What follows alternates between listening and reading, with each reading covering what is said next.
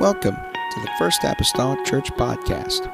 Our church mission is to love as God loves, showing compassion to every soul, thus winning those souls and equipping them to be sent out to plant and to harvest.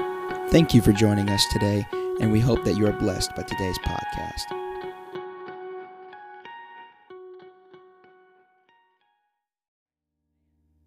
uh, Alex, I was getting, he, I come in tonight and he was asking for what I was to, like my uh, scriptures and title slide and all that stuff. And I was like, oh, yeah, I need to get that. I didn't write it all down previously. So I sat down and I started flipping through my pages and I was like, man, I got a lot more scripture than I thought I had. Normally I don't have that much scripture. But uh, I want to give honor to my, uh, my bishop for just always being here, uh, being an awesome man of God to follow. Pastor, he's not here tonight. Uh, I think he was hoping he was going to make it back, but uh, he didn't make it back just yet. So I want to con- give him honor because he still trusting me to be here. He's still giving me the opportunity to come up here to grow and just to have this opportunity. And, and for somebody to do that while they're away, that's a big trust. And of course, I want to give honor to uh, Brother Mason, who just continually uh, backs me and uh, is just a person that I can look up to and uh, just a good role model for me. Uh, we're going to go ahead and turn to the Word if you want to stand for the reading of the Word. We're going to Isaiah 41 and 10. I'm going to read a, a scripture there and we're going to drop down to verse 13. Isaiah 41 and 10 says, Fear thou not, for I am with thee. Be not dismayed for I am thy God. I will strengthen thee, yea, I will help I will help thee, yea, I will uphold thee with the right hand of my righteousness. Drop down to verse 13 of same Isaiah 41 and it says, "For I the Lord thy God will uphold thy right hand, saying unto thee, fear not, I will help thee." Help me pray tonight?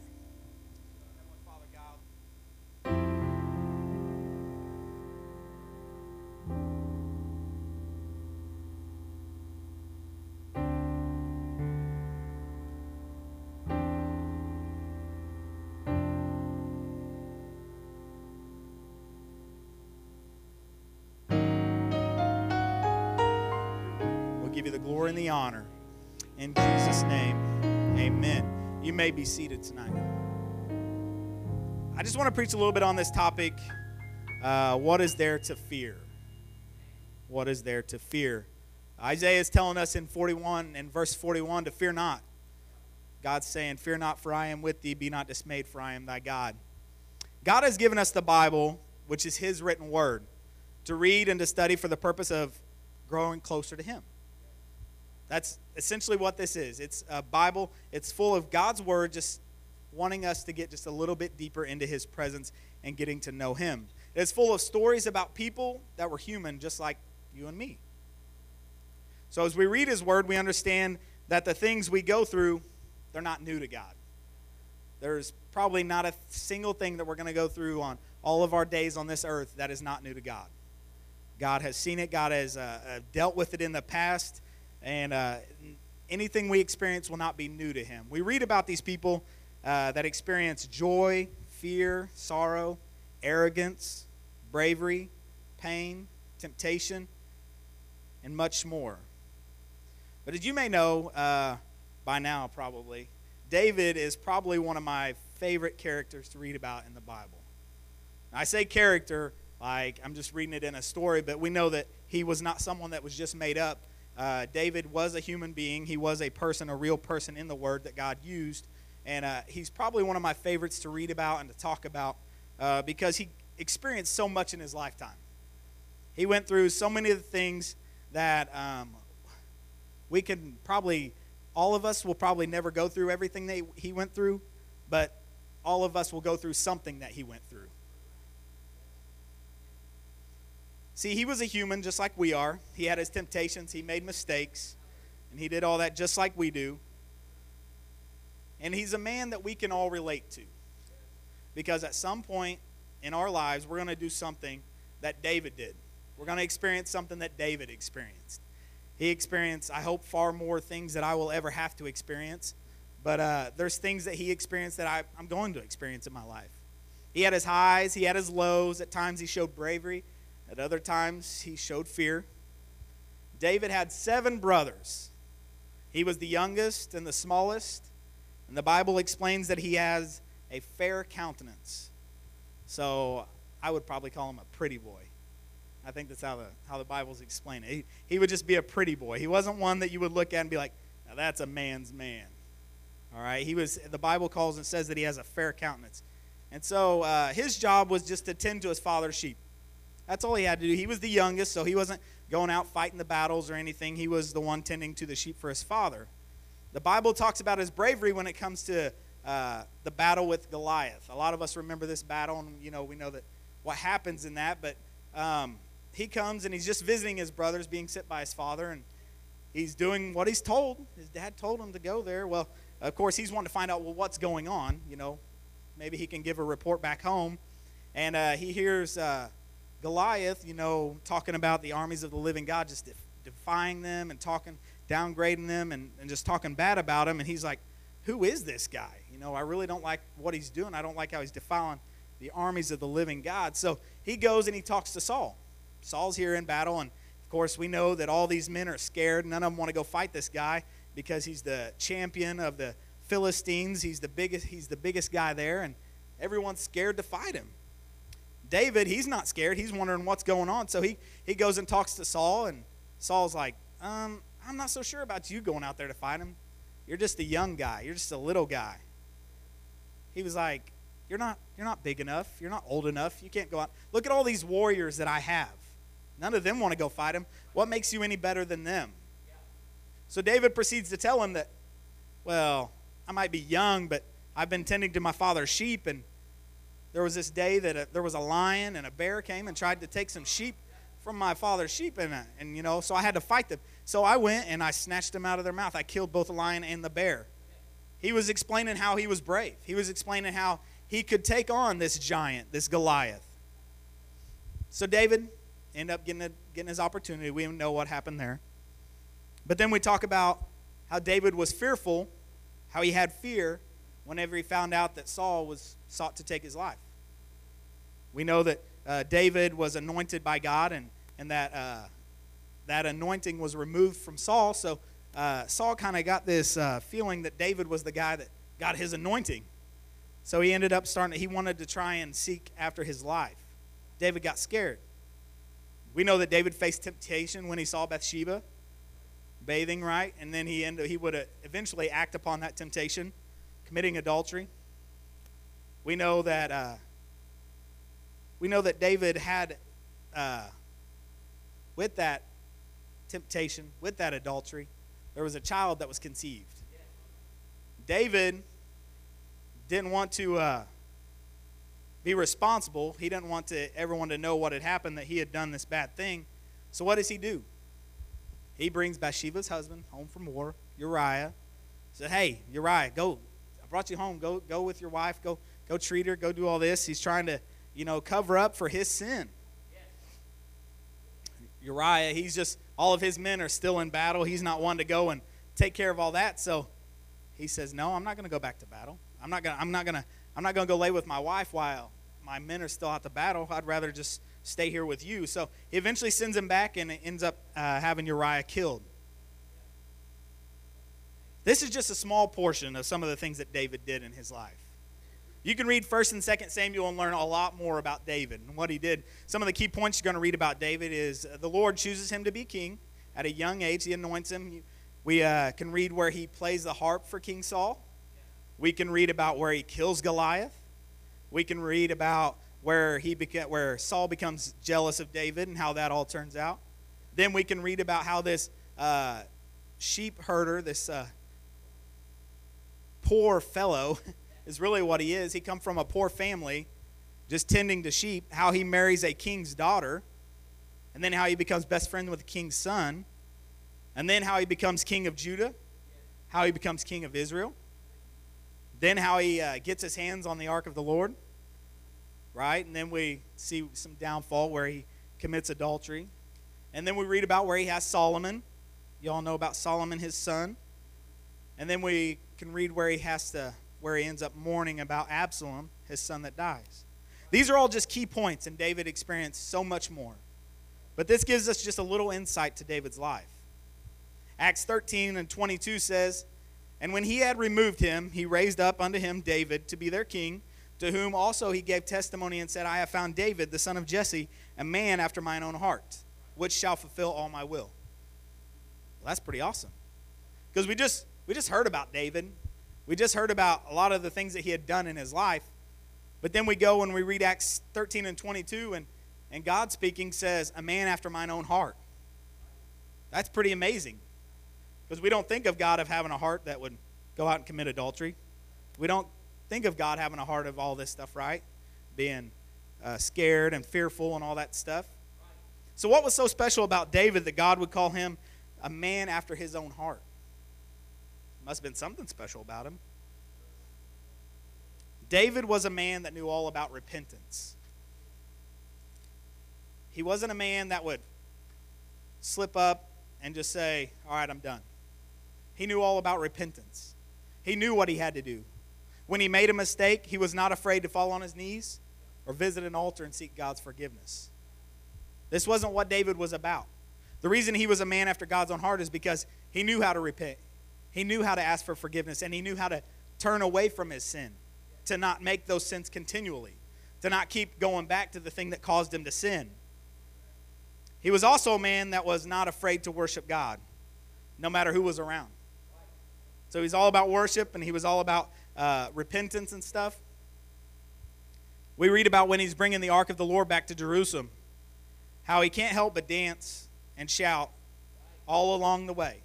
We know that he's bringing it back. He knows the power that he's holding and that he's bringing this back to Jerusalem. And he can't help but just to dance and shout, and it doesn't matter who's there, who's watching. But we know that his wife, Michal, didn't like it. And as he's seeing him, as she's seeing him dance and shout outside of her window, she despises him. That doesn't cause him to stop, though. He still continues. Because it doesn't matter who's looking at you, it doesn't matter what they're saying, he's going to continue to worship. He's going to continue to praise God because he knows that's what he has to do. So we're apostolic, right? We're known for our expressive worship kind of like David. So I haven't been here through the church's beginnings and stuff. I haven't been here from the very beginning, but I have heard stories that uh, you how you could identify people by their worship. Right? You guys remember those stories? Does anybody know anything about the curly shuffle? Right? What about somebody that digs taters? Right? I even heard about Grandma McGee stomping the devil, wearing out a floor. The floor had to be replaced where she stood at. Called her old Slewfoot, called him Slewfoot, right?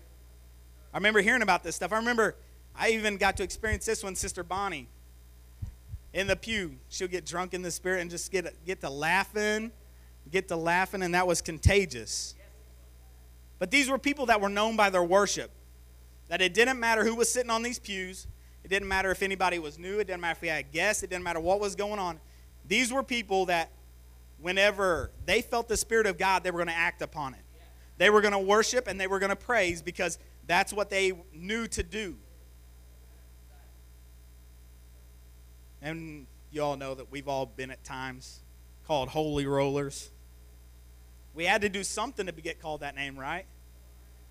That's not a that's not a derogatory name. That's all right. It's not bad to be called a holy roller. Why? Because you're expressing your worship to God.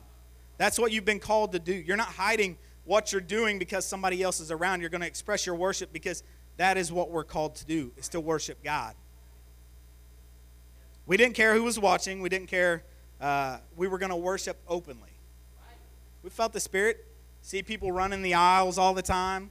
As soon as they felt what felt led to run the aisles, you that was not uncommon. Nobody would look the other way and think, oh, that's weird. They would be excited. You would see people's smiles start coming on people's face because they see someone getting blessed and moving. But over the past few years, it's becoming less and less, maybe more than that. So, what's changed? Does anybody know what's changed? So, our God's still the same God. We read in Hebrews 13 and 8 says Jesus Christ, the same yesterday and today and forever. What's changed? It's not God. I would dare to say that we probably allowed fear to enter in. Probably not fear as in you're scared of some boogeyman, right? Probably not fear in that way, but, but we get worried what will everyone think? We get so worried about pleasing people. And we don't want to offend anyone. So when we have guests, we become just a little bit more reserved. Uh, I think I'm going to tone that down just a little bit. I'm just going to sit back and we'll just we'll just glean from the word today. You can justify it. You can say, I, I think I just want to lean into this. Or that's not a, that wasn't a message to run and jump and shout about. We can tone that down. Why? Because we don't want them to think that we're weird or crazy. I mean, who wants to be thought as weird or crazy? It's just not something we want to do. So we try to be normal. What's normal? What's normal? Do you want to be like all the other churches? You want to be like the rest of the world? Because God's called us to be different. Right? He's called us to be, He doesn't want us to be like the world. 2 Corinthians 6 and 17 says, Wherefore come out from among them and be ye separate, saith the Lord, and touch not the unclean thing, and I will receive you. He's called us out to tell us to be separate. So, why do we tone down our worship whenever we have somebody new coming in? Because oftentimes, when we have somebody new coming in, this isn't the first church that they visited, this isn't the first place they've been to. They're looking for something different. So, why do we tone it down to be normal just like everybody else? Because they're looking for something different and they're going to come in and we're like, we're just going to turn it down just a little bit. We'll turn our music down just a little bit. We're not going to be so rambunctious. Hey, how about you don't run the aisles today? How about you uh, don't shout so much today? Just keep that down just a little bit. But we cannot afford to let fear come between us and what God has called us to do. We can't do it. We're here because God's called us to be here. We're, we believe this. Why? Because we're apostolic, which means we are to be like the apostles, preaching and teaching everyone we can. We don't sit back idle. We don't, we don't want to be like everybody else. So we live by Acts 2:38. And probably everyone in here should be able to quote this by heart. Can you say Acts 2:38 with me? says, Then Peter said unto them, Repent and be baptized, every one of you, in the name of Jesus Christ, for the remission of sins, and ye shall receive the gift of the Holy Ghost. That's power. That's what separates us from the other churches, right? That's what makes us different. And my youth class can tell you right now that the next verse is probably one of my favorites because I don't think you should be able to say 38 without saying 39. I really don't. And every time I tell them, I tell them all the time, I said, that's probably my favorite verse. I want you to know 238, but I want you to know 239 too. Why? Because it answers a whole lot more questions that you're ever going that you're going to get asked. What does 239 say? For the promises unto you and to your children and to all, all that are afar off, even as many as the Lord our God shall call. That's all. That's what he's called us to do. 238 and 239. I really don't think there should be a pause there. I think if we know one, we should know the other. Peter says all of this because a group of people was asking him, What do they need to do to be saved? He gave them a flat out answer Repent, be baptized in Jesus' name, and you'll be filled with the Holy Ghost. Peter said, First and foremost, repent. Turn away from your sins. Quit doing that which you were doing. Don't say, I'm sorry, God, and then walk out the doors and start doing it all over again. That's not repenting. That's not repenting at all. That's just saying, I'm sorry. Going back and get started again. I'll be back next week to, to say I'm sorry again. That's not true repentance. That's what separates David from a lot of us. We haven't found that true repentance. We haven't visited the altar near enough. Then Peter goes on to say, and be baptized in the name of Jesus Christ for the remission of sins. In the name of Jesus Christ. He, I mean, he's laying it right out for you guys. He's laying it right out. This is what you need to do to be saved. He's given you the power, the name, exactly how to do it. And he's saying being baptized, which is full submersion. That's full going down underwater. That's not that's not just a little sprinkling of water. That's not just a little, oh, I got a little raindrop on me. It's been baptized. No, we're gonna get buried. We're gonna get buried because we want to wash away that old us. We don't want to come back up with the same person that, that went down into that water.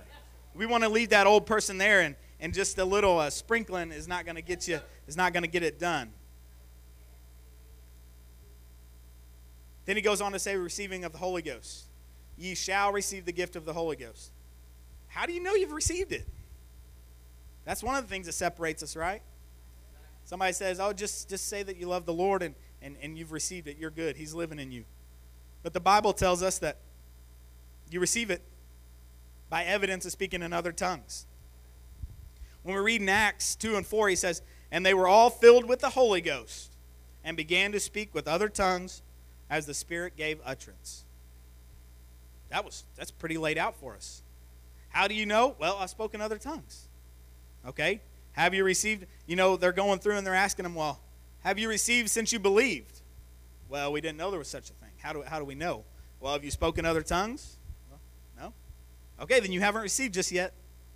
Right? There's evidence. There's evidence that God has given to us. God has given us a reason to, to seek after Him. And this is what He's called us to do to be separate. Come out from among them and be ye separate. He's given us what makes us different than everybody else.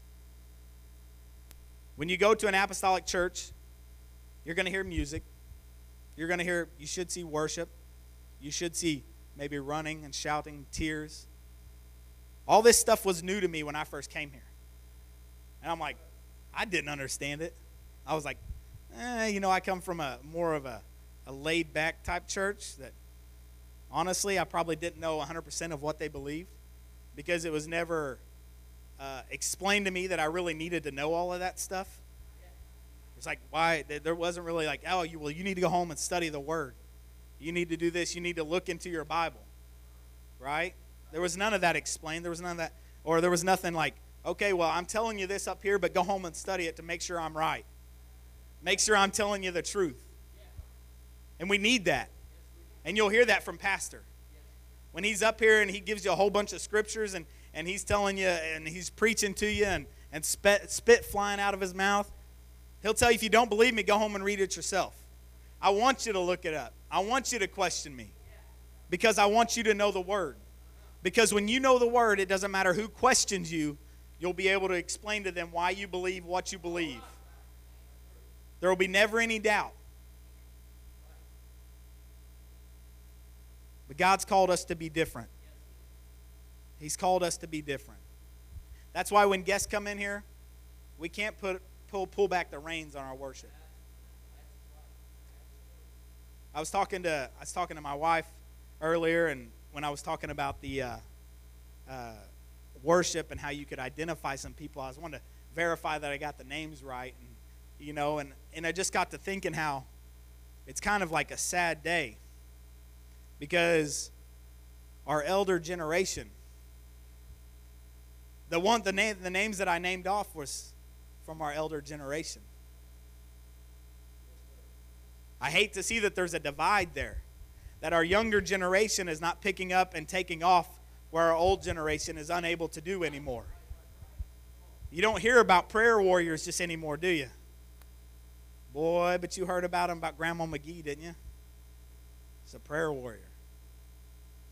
I want, I want that label to be on me. I want that label to be on me. But as I was penning down these words on this paper, I couldn't help but think that God's speaking to me also. As I'm coming and speaking this to you, every word that I pin down, I'm talking to myself. Because I'm not, I do get this fear. It's not a fear of the boogeyman, it's not a fear of that something's going to come out and get me. It's a fear that we as humans have, that we're seeking after acceptance. We want people to like us. Uh, you know, we I kind of get in my mind, well, I'd like to talk to some people at work about this, but man, then if they don't like it or something's weird, then it's awkward at work. I've got to work with these people. You know? Or if I go out to eat or you know get something to eat, and I, I probably should talk. Well, no, they make my food. They might spit my food. No. uh, but it's something that I tell myself. It's a it's a mental battle. It's a mental battle because when God was talking to the apostles, and He was telling them to go out and preach to everyone, the uttermost parts. And He said, when you go to a city and you're preaching there, if they don't accept you, just go on out. Wipe the dust off your feet, be done with it. He's saying, don't get bent out of shape. Don't worry about what they're going to say when you leave. Don't worry about none of that because although they may not accept it, the next city I'm about to send you to, they really need to hear the word. They really need to hear it. But when we get so scared and we get so bent up about this city that we're about to leave, we don't go on to that next city. We want we get to to be like uh, Jonah, right? God was telling him to go to Nineveh. Nineveh really needed to be saved. And God knew that Nineveh would accept the word, but they needed to hear it. And uh, Jonah, he didn't want to do it. He got so scared he didn't want to go talk. He didn't believe that they should be saved. He put it on his own mind that they don't need to be saved. But God got in his mind that they can be saved. And when Jonah finally did what God called him to do, there was a city that was able to be saved because he continued on to that city. That's what God's calling us to do. We've got a city right here. If you look around in our sanctuary right here, the whole city of Mount Carmel is not in here yet. But that doesn't mean that these pews can't be full. That doesn't mean that we should give up on this city and go on to the next city. God's brought us to this city for a reason. You know, we've been in Keensburg, we moved here. God brought us to this city for a reason. Now, I do believe that there's things in this city that makes it a whole lot more difficult to win souls. But I also don't think that God would have brought us here if he didn't think we could do it. So we've got to get in our minds that that God has called us here for a reason, that every person we talk to is not going to uh, laugh in our face and spit in our face. We have to understand that this city is full of people that still need to be saved. And if you talk to someone and they don't accept it, they don't want to hear it, just dust off your feet, wipe off your hands, and go on to the next one. Because for that one that doesn't want to hear it, the next one does. Or that one that doesn't need to hear it, the next one does. And you might get somebody that you've been working on for years. Just being a light, just being a person, just living your life. That after how many ever years, they're going to say, hey, what time's church? I want to be there. I want to be. There. That's really what I needed to hear. That's really what I needed to say. Man, those people are so loving. Those people are normal. Can't believe that. I never heard about that. So if you go ahead and stand with me, musicians can come. So, what are we afraid of? Why are we so afraid to talk to people about our God? Why are we so afraid to tell them about the transformation that, that He's made in our life? and that he can do in theirs. Psalms 118 and 6 says, The Lord is on my side. I will not fear. Then he asks a question. He says, What can man do unto me? I just look at that and I'm like, David, you're awesome. That's David again, right? He says, What can man do unto me? Why am I scared? Why am I afraid? There's nothing man can do unto me that's going to be anything that bothers me. That's all mental stuff. That's all me messing with my head.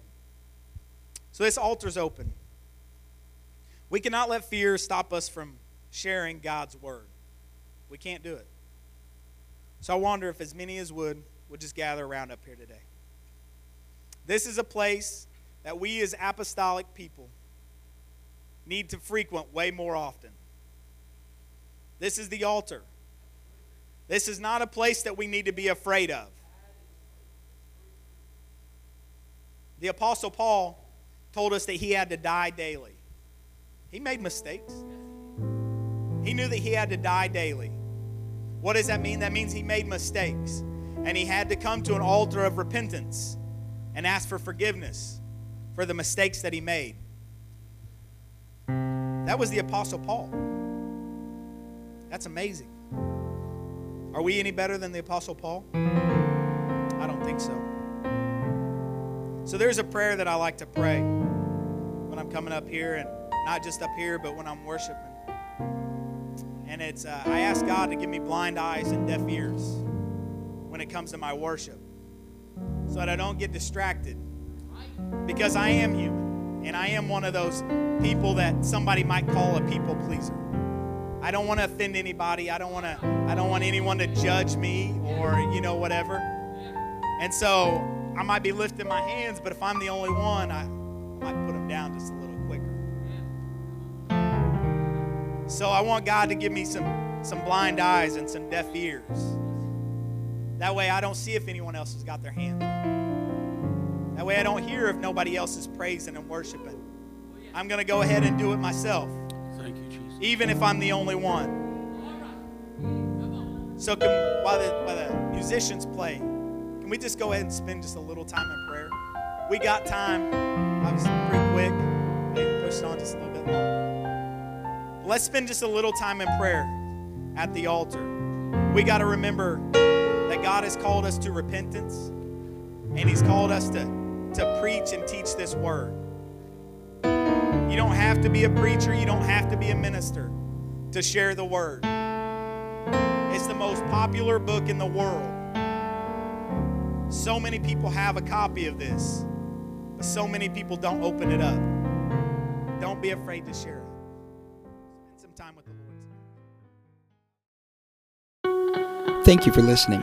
If you would like more information about our services and activities, you can find us on Facebook, Instagram, and Twitter with the username FACMC. Again, that's FACMC. Thank you and have a blessed day.